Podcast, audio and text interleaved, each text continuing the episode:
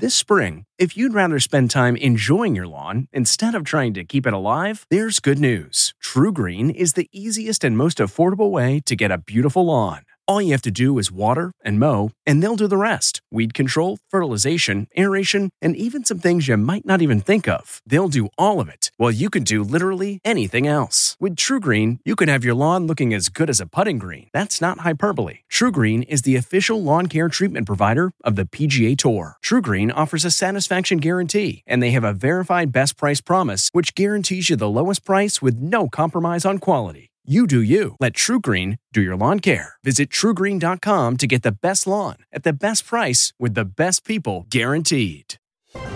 I'm Major Garrett in Washington, and this week on Face the Nation, the perilous evacuation of Americans from Afghanistan continues. The ensuing chaos puts the Biden administration on defense. The situation at the Kabul airport today is increasingly dire as the United States struggles to get Americans and the thousands of Afghans who've helped fight the Taliban for the last 20 years out safely.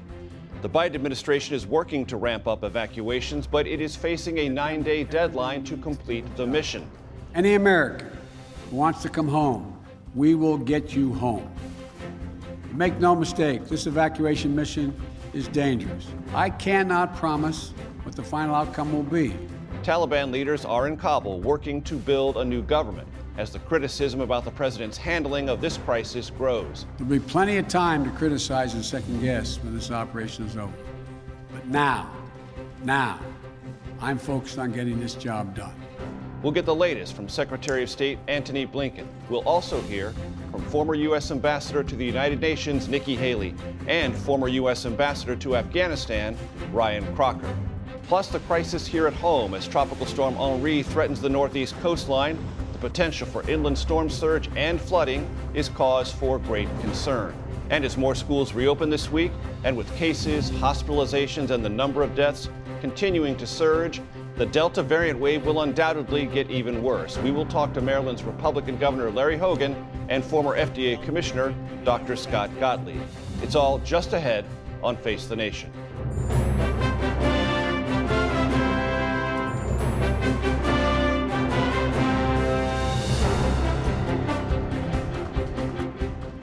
Good morning and welcome to Face the Nation. We begin with a storm threatening the East Coast. Henri has been downgraded to tropical storm status, but that doesn't necessarily mean the threat is any less severe.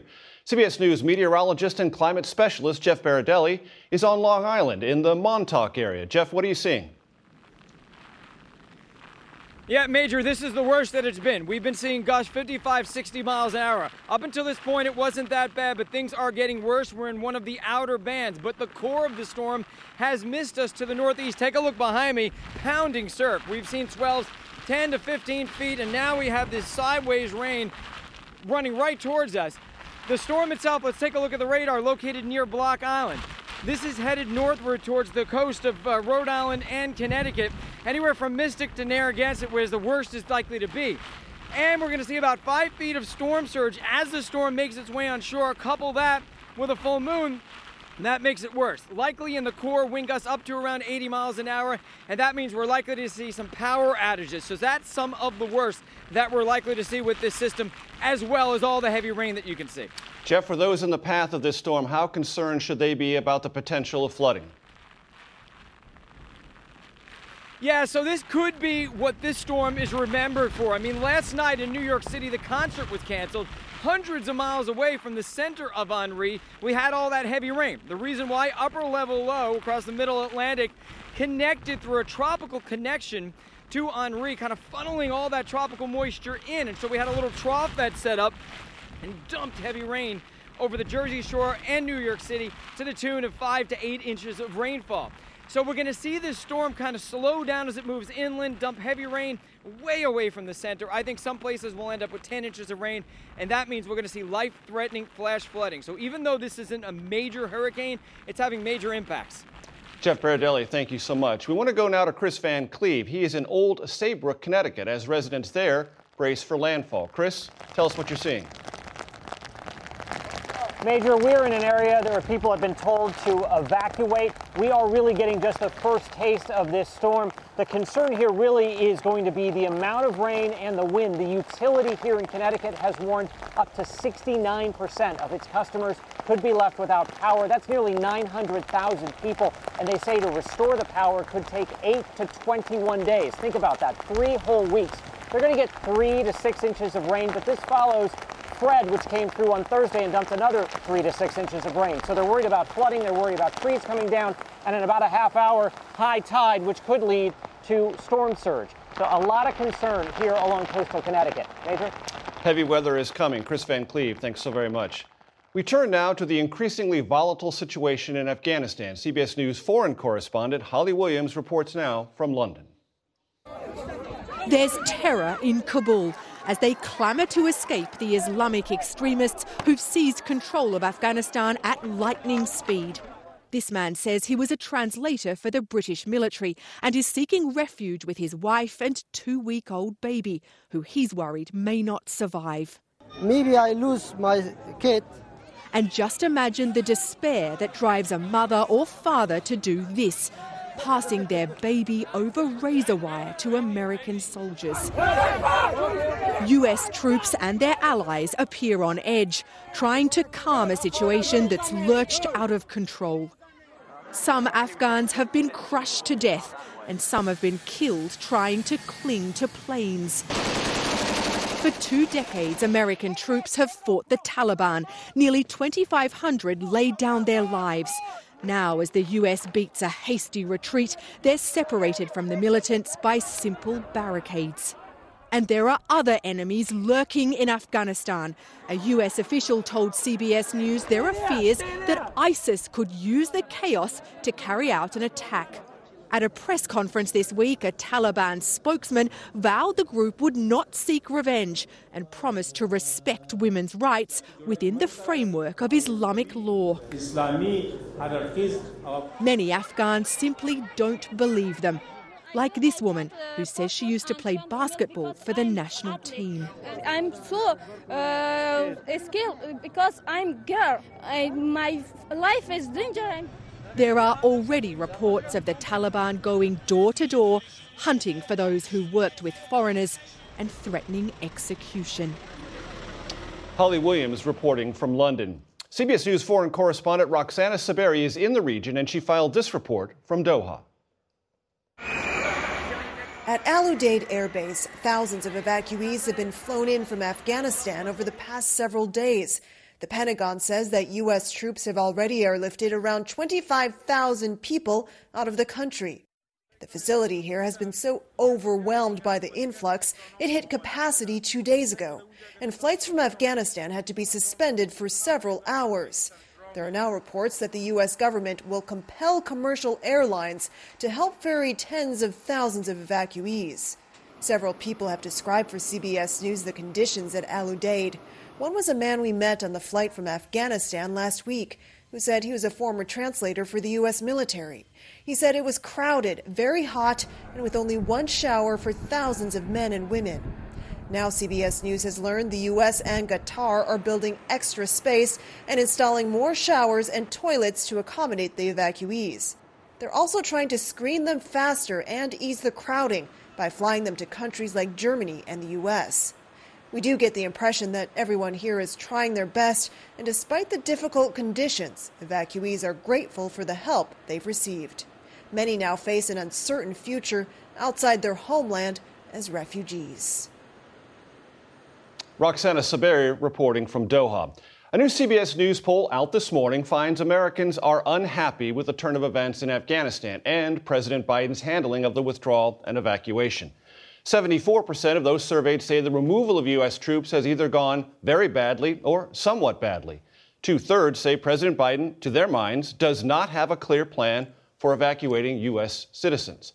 Americans also fear wider repercussions. Six in 10 say the threat of terrorism will now increase with the Taliban in control of Afghanistan. These negative assessments, however, have not shaken most Americans' attitudes about leaving Afghanistan. They still support that but they are critical of how it has all been handled. And this has hurt President Biden's overall approval ratings. They have dropped eight points since last month. We go now to the State Department and Secretary of State Antony Blinken. Mr. Secretary, good morning to you, sir. Morning, Major. Thanks for having me. In another venue this morning, your counterpart, National Security Advisor Jake Sullivan, said the United States has secured or is looking into quote unquote alternate methods to move U.S. personnel from where they are to the Karzai International Airport. What does that mean? What specifically can you tell us about that? Well, first, Major, we've uh, gotten about 8,000 people out over the last uh, 24 hours. And if you go back to, to July, uh, when this effort really started, uh, we've gotten about 30,000 people out between our military flights and the charters that uh, we've organized to get out of, uh, of Kabul and, and out of Afghanistan. Um, but we've seen these wrenching scenes of people crowded at the gates, people hurt, people killed. It's an incredibly volatile situation, um, and we're very focused on that. And here's what we're doing. Uh, first, we're moving people out uh, as quickly as we can from inside the airport and out of uh, Afghanistan to alleviate crowding in the airport so we can get more people in from the outside and alleviate some of the crowding outside. But second and most important, and this goes to, to Jake Sullivan's point, we're in direct contact with uh, American citizens and others, and we're, we're able to uh, guide them the best way to get to the airport, uh, what to do when they get there, uh, and that is the, uh, I think, safest and most effective way uh, to get people there, get them in, uh, and get them out. That's what we're focused on. One other point. Um, we've also now have agreements with more than two dozen countries on four continents uh, to help serve as, as, transit points or other relocation points for, for people that we're getting out of Afghanistan as we finish processing them, as we finish doing security checks. Uh, and that, too, I think, is going to alleviate some of the uh, bottlenecks that we've seen in the system to enable this to flow even more quickly uh, and more effectively. With your indulgence, Mr. Secretary, can we get precise on this? When Jake Sullivan says alternate methods, does that mean the U.S. military is now getting outside of the perimeter of the airport and going to find Americans and bringing them safely there? The best way, the most effective way, the, the way I'm focused on to get folks in, again, is to be in direct contact with them uh, and to help guide them in, to give them instructions on where to go, uh, when to go there, uh, and uh, then we can uh, we can bring them into the airport safely and effectively. So they are still uh, effectively on their own getting to the airport. again, we found that the, the best way to do this is to be in direct touch with them. Um, President, Secretary of Defense have been clear that we will do whatever it takes to get Americans home and and out of harm's way. Civilian commercial airliners are being added to the mix. Why, and what is that going to look like? Yeah, so there's a, a, a process by which we can uh, ask civilian uh, uh, airliners to join in this effort, not to bring people out of Kabul, but to bring them from these different staging points that we have uh, arranged with, as I said, now nearly two dozen countries around the world. Uh, because once they're there, uh, they'll spend some time there uh, where we can finish processing them, where we can finish doing security and, and background checks, and then they move on to their ultimate destination. Uh, we need more planes in the mix to do that piece of it, to move them from these initial points of, of, of landing on to the places that they'll ultimately resettle. How long will Karzai International Airport remain open under the security perimeter provided by the United States military? Well, what we're focused on is getting as many people out as fast as we can, as effectively and as safely as we can. Uh, it's also important to note uh, the Taliban has, has said uh, that it intends to keep the, uh, the airport open. It wants a functioning airport, and it has made commitments about the safe passage of people uh, with no deadline attached to that, uh, and we will hold the Taliban to that commitment. Do we have a deadline attached to it, Mr. Secretary? Well, my question is essentially will it stay open under the auspices of the U.S. military after August 31st?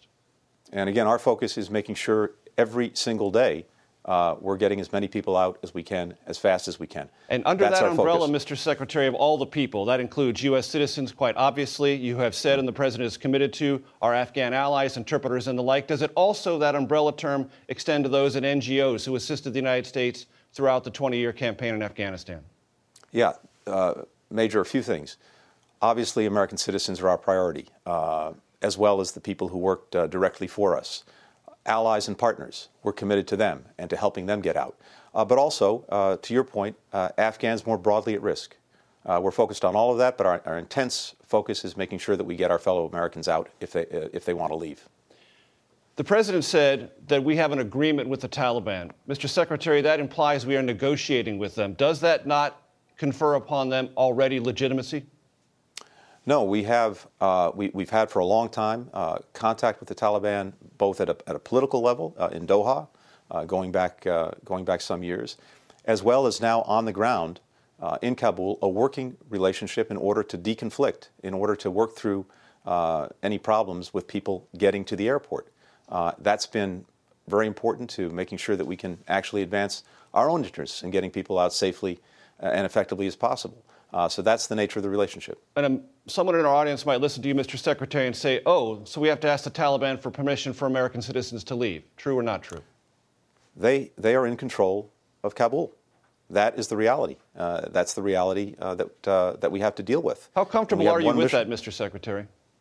Um, my, what I'm, what I'm uh, focused on, uh, what we're all focused on, is getting people out and making sure that we're doing everything possible to do that and in this case, uh, it uh, is, I think, a requirement of the job uh, to be in contact with, uh, with the Taliban, which controls Kabul. And look, what we've seen, uh, Major, is, is, uh, is also pretty remarkable. Go back a week. The government fell. and by the way, I was on the phone with, with President Karzai the day before when he was telling me his intent, as he put it, to fight to the death. Well, the next day he was gone. The military collapsed.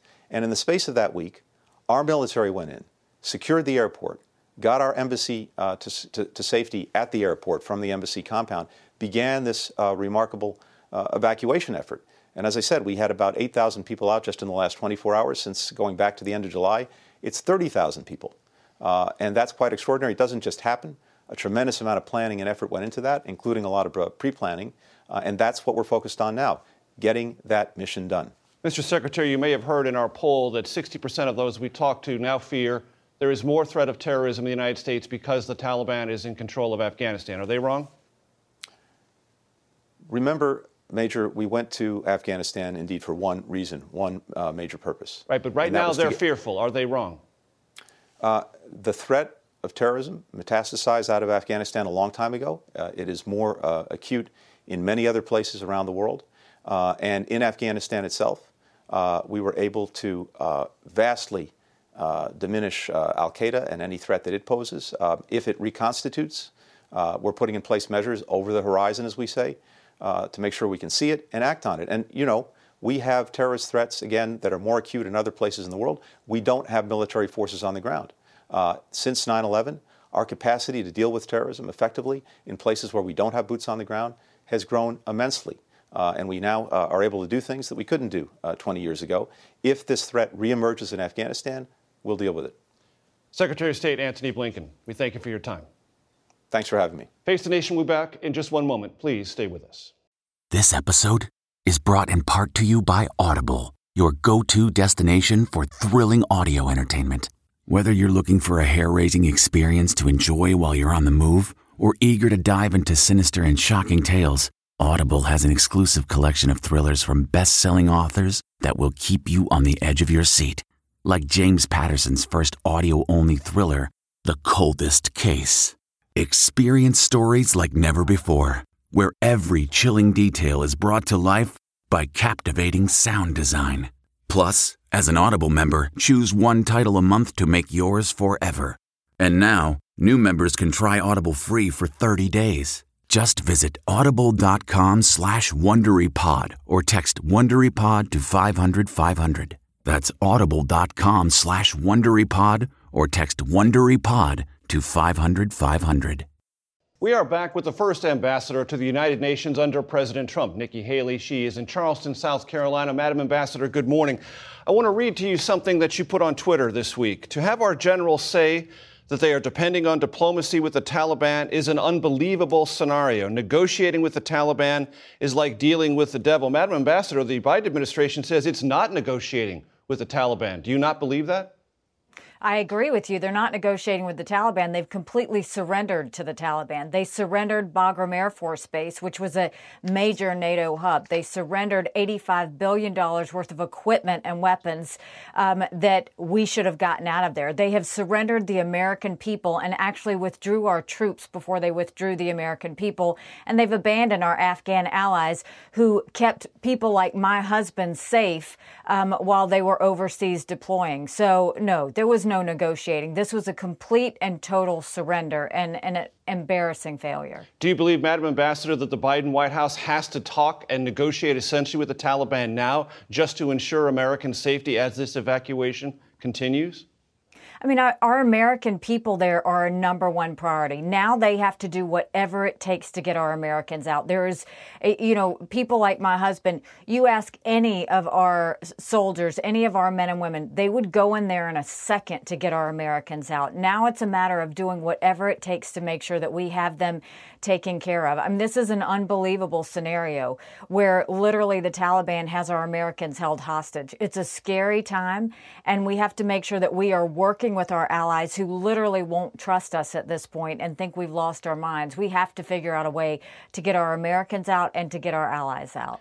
Someone you know well, the former Secretary of State in the Trump administration, Mike Pompeo, stood alongside one of the Taliban founders and helped negotiate this deal in which President Trump signed an agreement to have United States forces out earlier this year. Did that set in motion what we're seeing now?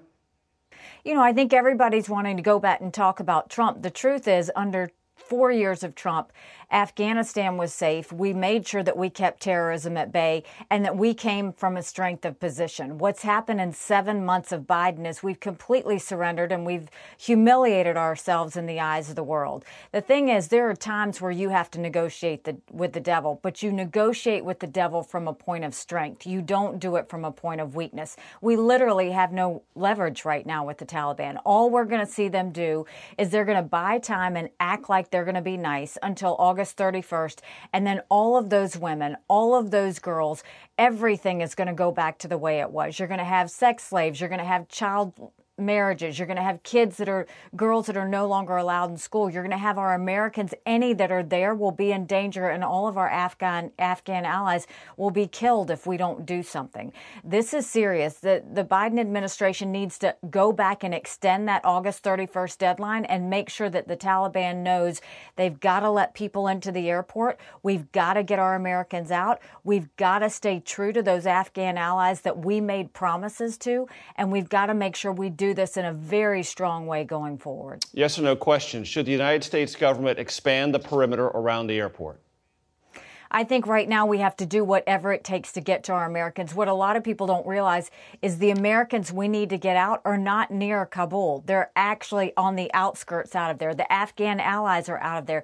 They can't even get through the checkpoints to get to the airport. So this is a time where we need to have a list of our Americans. We need to make contact with where they are and we've got to go get them if they can't get to the airport. I can't believe that Biden got it so wrong that he said that no Americans were having a hard time coming to the airport. He said Al Qaeda was no longer in Afghanistan. He said our allies were fine with what he did. Either the people around Biden aren't telling him the truth or he is not thinking in a normal way. I mean, something is very wrong here. This is not about partisanship, Major. This is really about America and strength and making sure we get Americans out of there alive. I'm extremely concerned about the safety of our men and women in military. I'm concerned about the safety of our um, Americans that are still there. I'm concerned about the safety of our Afghan allies. You cannot trust the Taliban, and you have to really deal with them in a way that they know that we're going to hold them accountable and that we are coming at this from a moment of strength. Before we let you go, Madam Ambassador, do you understand it to be true that if President Trump had been reelected, that he had an evacuation and withdrawal plan on paper that would look fundamentally different than the Biden administration? Well, I think let's be clear. The, the President Trump very much wanted to see soldiers come out of Afghanistan. So it's not about soldiers coming out. It's not what you do, it's how you do it. He would never have pulled our soldiers out without making sure Americans and all of our equipment and our weaponry was out beforehand. He would never have allowed the Taliban to take over Afghanistan without conditions. So anyone that wants to say this was already set in motion, it's not what was going to happen. It was how it happened. And this happened in the most embarrassing, humiliating way that is really angers soldiers like my husband and all those that, that sacrificed. It puts us in danger that you've got Al Qaeda um, and the Taliban holding hands in the streets of, of Afghanistan now saying death to America, and now America is much less safe.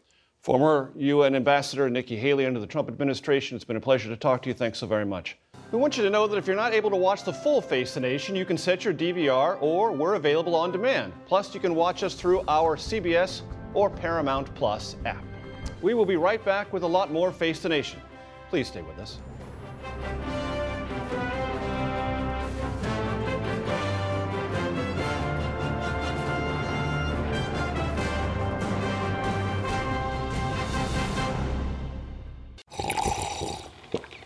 That's not just the sound of that first sip of Morning Joe. It's the sound of someone shopping for a car on Carvana from the comfort of home. That's a good blend. It's time to take it easy, like answering some easy questions to get pre qualified for a car in minutes. Talk about starting the morning right. Just like customizing your terms so your car fits your budget.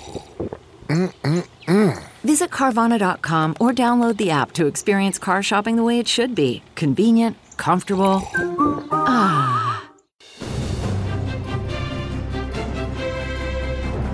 Welcome back to Face the Nation. For more on Afghanistan, we turn to Ryan Crocker, who served as the U.S. ambassador to Afghanistan. Mr. Ambassador, good morning.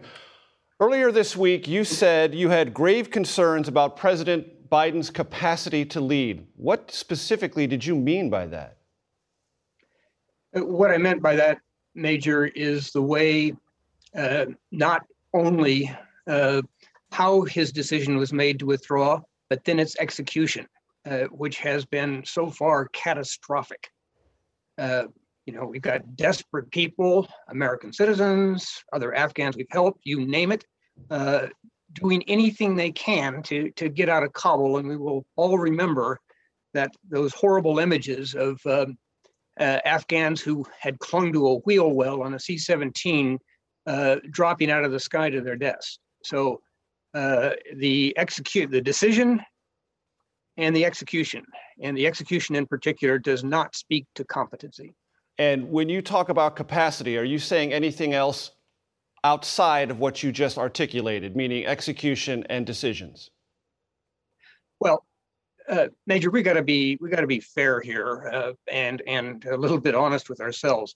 Uh, President Biden didn't create this whole scenario. President Trump did, uh, by engaging the Taliban in talks without the Afghan government in the room. Uh, that began a process of delegitimization of the state and its security forces. Uh, that uh, was a uh, huge contributing factor to where we are now. I mean, that said, President Biden owns it. He he uh, he's taken ownership of the policy. He has taken ownership of the envoy who negotiated this thing. So lots of blame to go around here but it doesn't all fall on President Biden. You are deeply familiar with this region and many of the players. In the next week, Mr. Ambassador, what are you most afraid of? I, I am afraid that as the Taliban uh, gains more control, as they settle in a bit more, uh, they are going to go after uh, all of those in Afghanistan who have um, uh, spoken the truth, uh, who have been in the media, who have represented the uh, institutions of this young democracy, um, and certainly those who have helped us directly, like the interpreters. I'm very much afraid that this is going to get worse. The chaos may subside, but as it does, I am terribly worried you're going to see uh, the Taliban uh, start to methodically take care of those they consider their enemies. We will be in no position to help them.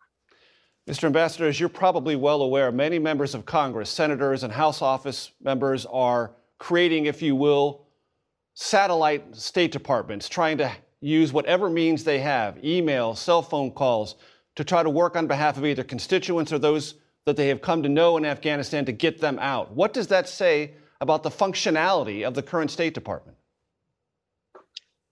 Well, with respect to State Department personnel, I mean, we um, among my heroes are those state people out at the airport right now, um, uh, doing everything they can to make this process work faster and to work better.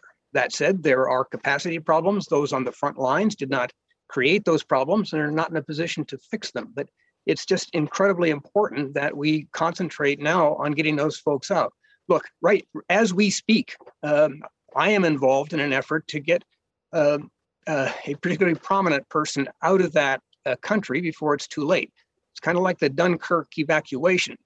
Uh, So uh, it's again, it's a, it's a really rough time. It didn't need to be this way. Look, Mike McCaul, ranking member of the House Foreign Affairs Committee, and I did a joint op-ed uh, at the beginning of May of when we said, here's what the administration needs to do if they're going all the way out, which we opposed. Uh, you know, they, they, they've got to have a way to get uh, intelligence capabilities offshore that are going to work and keep our nation safe. They've got to take care, obviously, of American citizens. They've got to take care of the interpreters. They have to take care of those uh, women and girls who are particularly vulnerable. You know, we, we, we put all that out there. Again, uh, three and a half months ago, none of it was acted on. I'm going to give you three countries China, Pakistan, Russia. Have the events of the last two weeks made America weaker vis a vis those three countries? It has created a global crisis, quite frankly. Uh, uh, it has emboldened uh, violent uh, Islamic radicals. Uh, and I think we're all going to see the fallout of that. Certainly in Pakistan.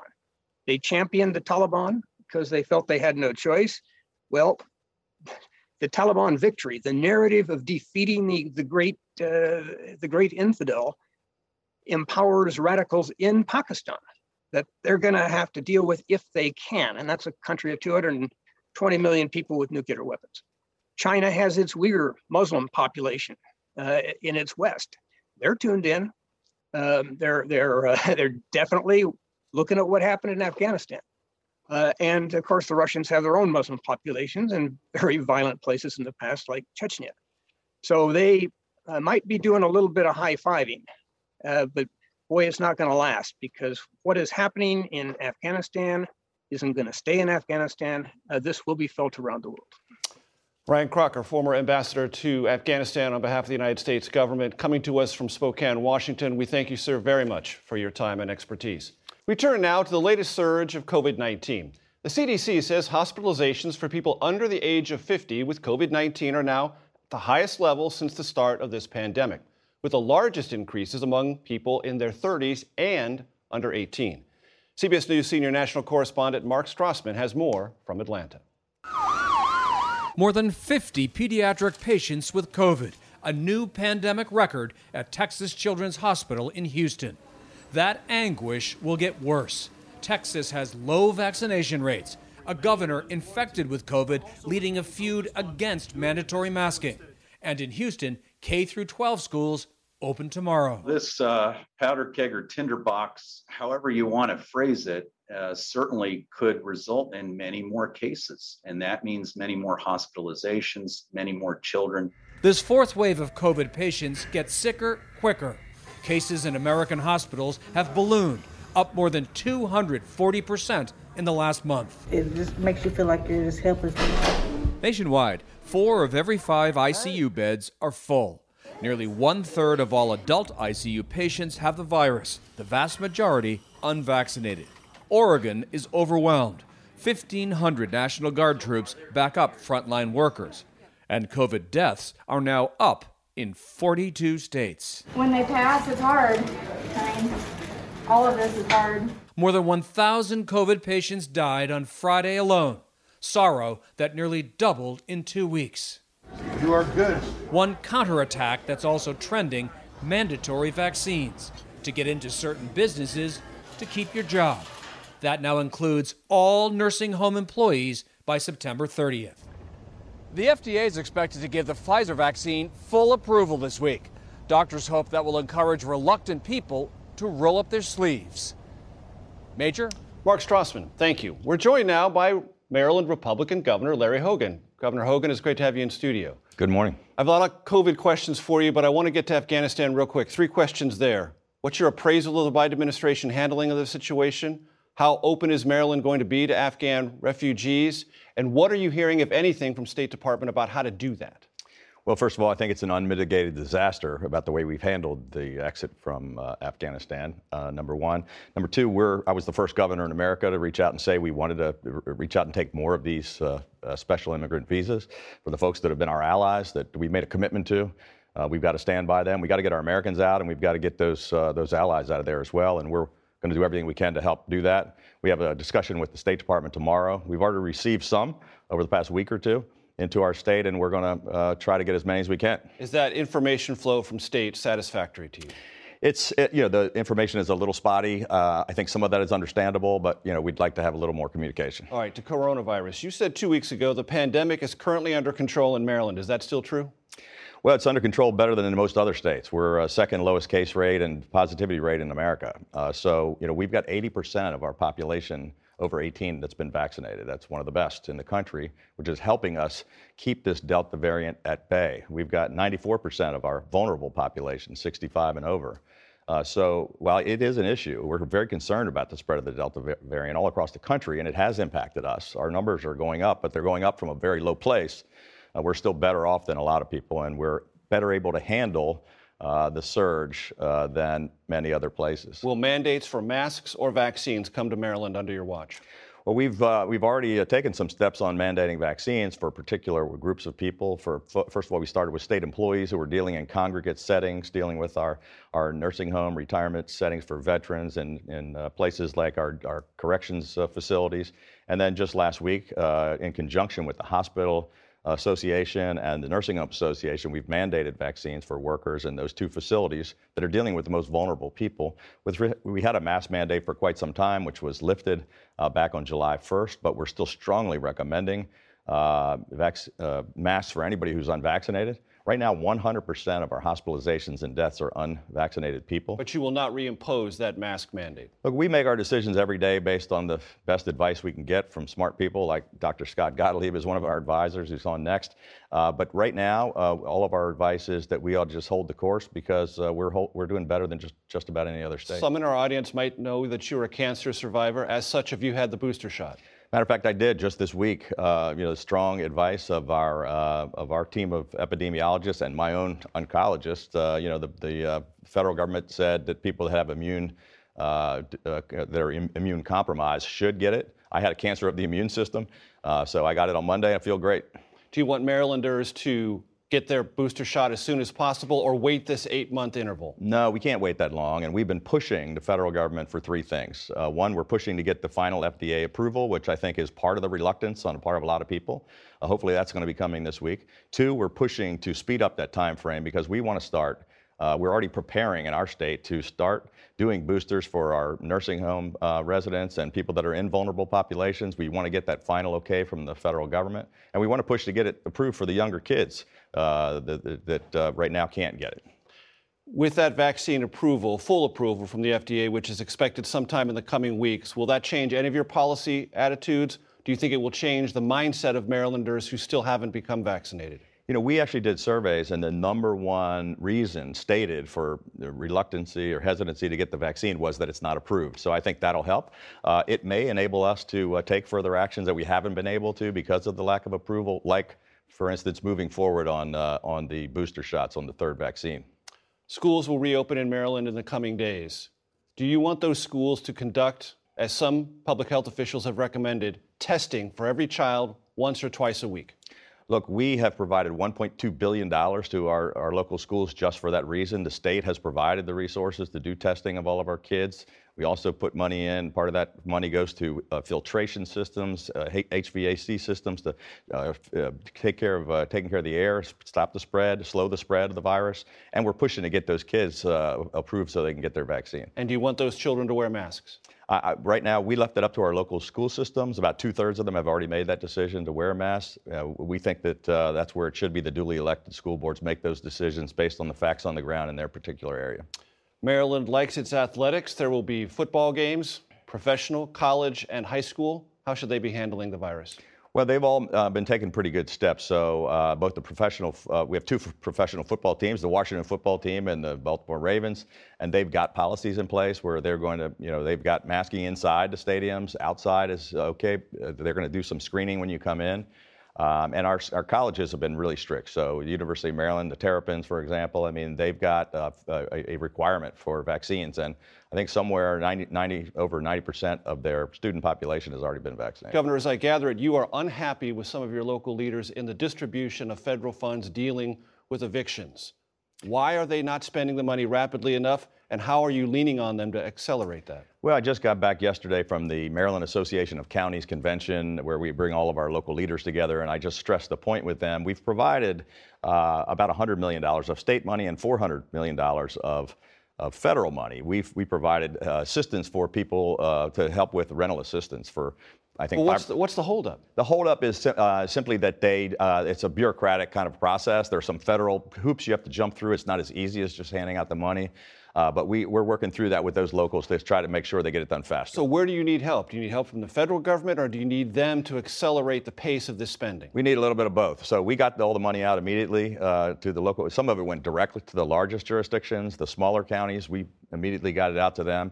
Uh, they've got to do a better job of distributing it, but we're also going to push at the federal level to say, hey, let's ease up some of these requirements so we can get it done. For someone who's facing eviction, this sounds like a nightmare. Are you as mad about this situation as they likely are? Uh, I'm pretty frustrated about it, and I let uh, some of our local leaders know that yesterday. But uh, you know, the good news is that we've had 15 straight months of job growth, one of the best economic recoveries in the nation, and we don't have as big of an eviction problem as other states. But we, we do want to help the people that are struggling. A lot of topics. Governor Larry Hogan, Republican from Maryland, thanks so much for joining us. Thank you. I appreciate the time. And we'll be back in just a moment. Man, that sunset is gorgeous. Grill, patio, sunset. Hard to get better than that. Unless you're browsing Carvana's inventory while you soak it all in. Oh, burger time. So sit back, get comfortable. Carvana's got thousands of cars under $20,000 just waiting for you. I could stay here forever. Carvana, where car buying meets comfort, meets convenience. Download the app or visit Carvana.com today.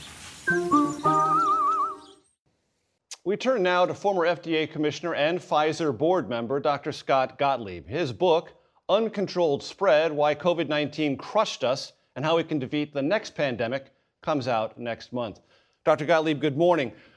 Do we know in this country how many young people have COVID 19 Delta variant? And are we testing enough to get an accurate sense of that number? And how far off might we be?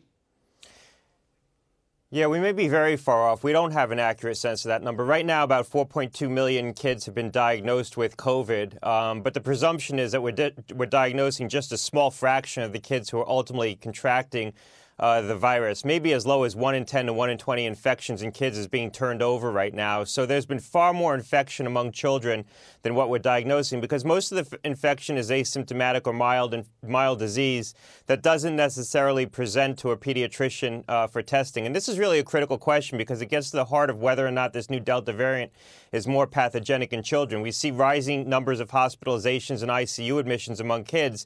The question is, is that because this is a more dangerous variant in children, or are we just infecting a whole lot more kids? So we're not really getting an accurate sense of the denominator. We're only seeing the numerator of kids who are presenting with more severe disease. I suspect it's the latter. I suspect that the number of kids who are getting into trouble with COVID hasn't really changed with this Delta variant. The reason why we're seeing rising hospitalizations and ICU admissions among kids is because we're infecting a whole lot more kids with it. So, doing that quick math, we could have 10 million to 20 million cases right now, if I heard you correctly. Yeah, well, there's 50 million school-age children. Um, we've diagnosed a little over 4 million. About 8 million have been vaccinated. So the question is, how many kids overall have been exposed to this virus and developed some measure of immunity? It could be as high as 25 million or more when you start doing the math around that 4.2 million who have been who are known to have been infected, um, we're certainly diagnosing less than one in four cases. In the peak of the epidemic in the winter, we were turning over probably about one in four cases in adults. We always knew the fraction of cases that were getting diagnosed in kids was less. We're doing less routine screening in children. Children get milder disease on the whole, so they again they don't present to their pediatricians for testing. But the uh, ascertainment rate right now may be even lower with this Delta variant. So, should school districts be testing on a regular basis when children return? And when you say regular, is that once a week, twice a week, more? It's once a week or twice a week. Um, and if you Google test to stay, there's now a movement in a lot of districts. North Dakota is doing this, some other states as well, to use testing as a way to keep kids in the classroom. So when you identify a case, rather than quarantining the whole class or a large swath of the school, which is happening in a lot of states right now in the South as the epidemic rages there, what some districts are doing is using testing where they'll test the, the close contacts of kids uh, immediately to make sure there's not other asymptomatic cases that are going undiagnosed, and then test them at some kind of interval, maybe at three days and five days, to make sure that there's not an outbreak being triggered in the schools. So you can use testing to avoid broad quarantines. I think the combination of kids wearing masks in the classroom to avoid um, spreading the virus with testing can allow the school year to go on without these large quarantines that we're seeing in some districts while keeping children safe. And on that question of quarantines, is that the proper policy response? Well, again, I think a proper policy response might be to use testing more aggressively to try to identify infection to make sure you're not having an outbreak in that setting, and also make sure you're taking mitigation steps to avoid that as well, with masks, with proper ventilation, keeping kids in defined social pods. I think the combination of those two measures can create a safer environment, not a safe environment. Um, schools aren't inherently safe, but they can be more safe without putting putting large groups of students in quarantine. In one district in um, Hillsborough, Florida right now, around uh, Tampa, there's been 2,700 kids have been diagnosed with COVID. About 6% of the kids in that district are in quarantine. You're seeing that all across the South right now. It's going to be very disruptive to the school year. And then once these districts either do go to a hybrid model or shut down or put a lot of kids into quarantine, it becomes very hard to restart a normal school year. So you want to prevent that from happening while keeping kids safe. I think testing could be used as a very effective tool to do that. And some states are leaning hard into that. Are case rates beginning to peak in the South where the Delta variant has hit the hardest? Yeah, that's definitely the case. If you go to covidestim.org, run by the Harvard Chan School, which looks at whether the epidemics are expanding or contracting, they're showing across the South right now the RT, the rate of transmission, is below one, which means you have a contracting epidemic across the South. Now, there's still very hard weeks ahead because they're still going to continue to accrue, accrue more hospitalizations, and there's extreme pressure on those healthcare systems. But there is evidence that the epidemic is starting to slow, and the day over day cases are starting to decline, and that's showing up in the nat- national trends. Now, now, Florida, which has been the epicenter of the epidemic in this country, if you look across different age categories in Florida, every age category shows a declining number of cases day over day, except for school age kids, kids ages um, 6 to 19. That's the only category that's still expanding and expanding very quickly because what's happening is they're opening schools earlier in the South, schools open earlier in the South, against the backdrop of still a lot of prevalence and the infections getting into schools, and it's proving to be hard to control in schools. Delta is a very contagious variant. And so I think that this is a harbinger of the challenges that we're going to face nationally as schools reopen. The schools could become focal points of community transmission and can become environments that aren't safe for children if we can't control very large outbreaks from happening in those settings. Doctor, do you expect the Pfizer vaccine to be approved fully this week? And if so, what difference will that make? Yeah, as you know, I'm on the board of Pfizer. There were reports that it's going to be approved as early as tomorrow. I have no reason to believe that those reports aren't accurate. Um, I do believe that once the vaccine's fully approved, that's going to give more impetus to some businesses, schools, to mandate vaccination. Um, they've been waiting for a full approval. They'll, they feel they'll be on stronger legal ground to mandate vaccination in that setting. I also think that there's certain consumers that have been waiting for this milestone, waiting for the full approval and an indication that the FDA is done evaluating the data set to give them more confidence about using the vaccine. So I would expect to see some uptick in vaccine utilization, either from voluntary vaccination by consumers who've been waiting for a full approval or from some businesses that now are going to move forward with vaccine vaccine mandates, although you've been seeing businesses doing that even in the absence of the full approval while the vaccine's been under an emergency use authorization. For your time and expertise, Dr. Scott Gottlieb, we thank you very much. And that is it for us today. We thank you so much for watching. For Face the Nation, I'm Major Garrett. Today's guests were Secretary of State Antony Blinken, former UN Ambassador Nikki Haley, former Ambassador to Afghanistan Ryan Crocker, Maryland Republican Governor Larry Hogan, and former FDA Commissioner Dr. Scott Gottlieb. The executive producer of Face the Nation is Mary Hager. This broadcast was directed by Shelley Swartz. Face the Nation originates from CBS News in Washington. For more Face the Nation, we are online at facethenation.com. And you can follow Face the Nation and CBS News Radio on Twitter, Instagram, and Facebook. Face the Nation is also rebroadcast on our digital network, CBSN, 10:30 a.m., 1 p.m., and 4 p.m. Eastern every Sunday. If you like Face the Nation with Margaret Brennan, You can listen early and ad-free right now by joining Wondery Plus in the Wondery app or on Apple Podcasts. Prime members can listen ad-free on Amazon Music. Before you go, tell us about yourself by filling out a short survey at wondery.com/survey. A story of betrayal you would struggle to believe if it wasn't true. Listen to Blood is Thicker: The Hargan Family Killings wherever you get your podcasts. Get one of the most successful broadcasts in television history on your schedule with the 60 Minutes Podcast. Hard hitting investigative reports, news, and culture maker interviews, and in depth profiles are waiting for you in every episode. Listen to 60 Minutes ad free on Wondery Plus